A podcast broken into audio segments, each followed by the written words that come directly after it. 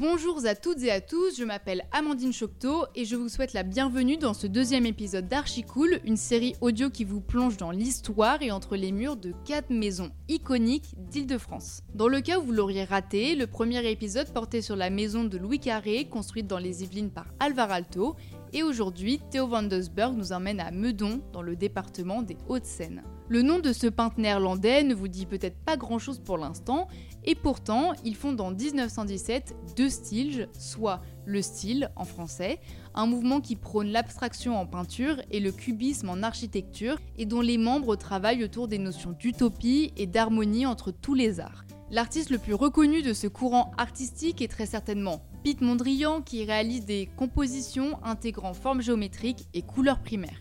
Visualiser l'œuvre de ce célèbre plasticien va plus facilement vous permettre de vous plonger dans l'univers de la maison meudonnaise de son ami, j'ai nommé Theo van Dusberg. Ce dernier, en plus de peindre, rédige des poèmes dada qui sont proches du militantisme radical et se déclare de la plus grande liberté d'expression. Il souhaite également enseigner au Bauhaus, la fameuse école d'architecture et d'art appliqué allemande du XXe siècle, ce qui lui est refusé. Theo se contente alors de donner des cours privés. Dans les années 1920, le couple Van quitte l'Allemagne et élit domicile en banlieue parisienne et plus précisément à Meudon.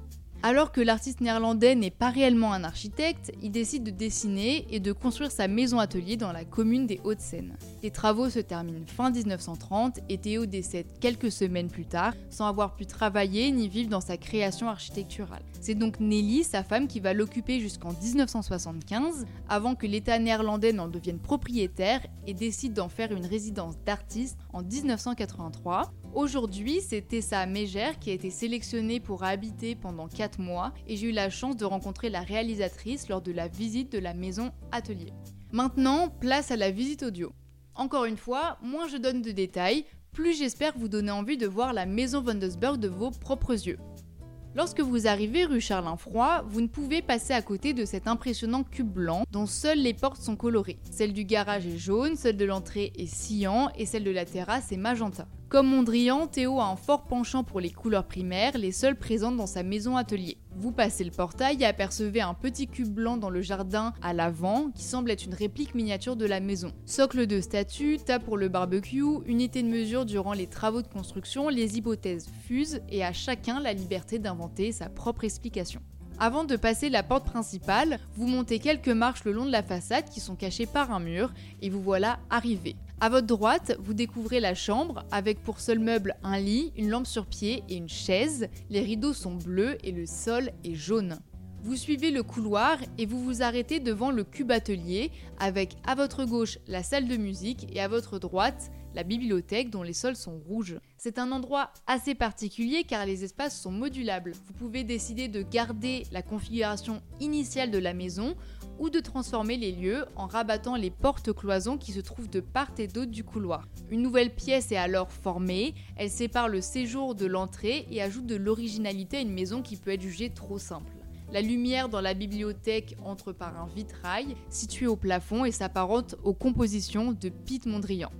Puis, le clou du spectacle, l'atelier. Entre l'impressionnante hauteur sous plafond, les verrières de plusieurs mètres et le sol en béton, il a de quoi plaire, surtout pour les adeptes du style industriel. La décoration reprend la palette de couleurs habituelle avec un long canapé rouge et d'immenses rideaux bleus. Orienté vers le nord-est, le cube atelier est baigné chaque matin par les rayons du soleil qui se lèvent, ce qui est plus qu'apprécié par les artistes en résidence. Vous voyez des marches presque invisibles car peintes en blanc qui mènent au toit terrasse et se trouvent à droite du séjour.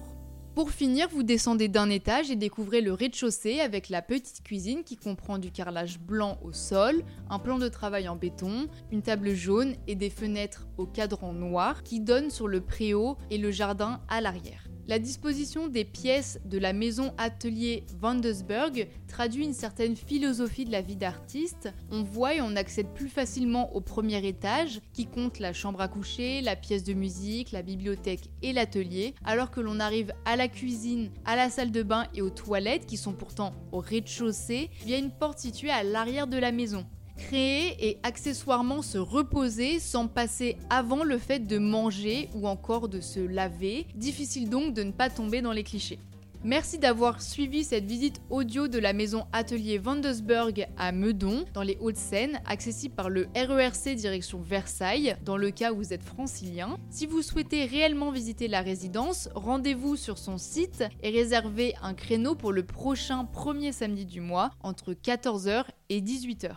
Le prochain épisode d'Archicool vous fera découvrir la maison La Roche par Le Corbusier dans le 16e arrondissement de Paris. À la semaine prochaine. Archicool.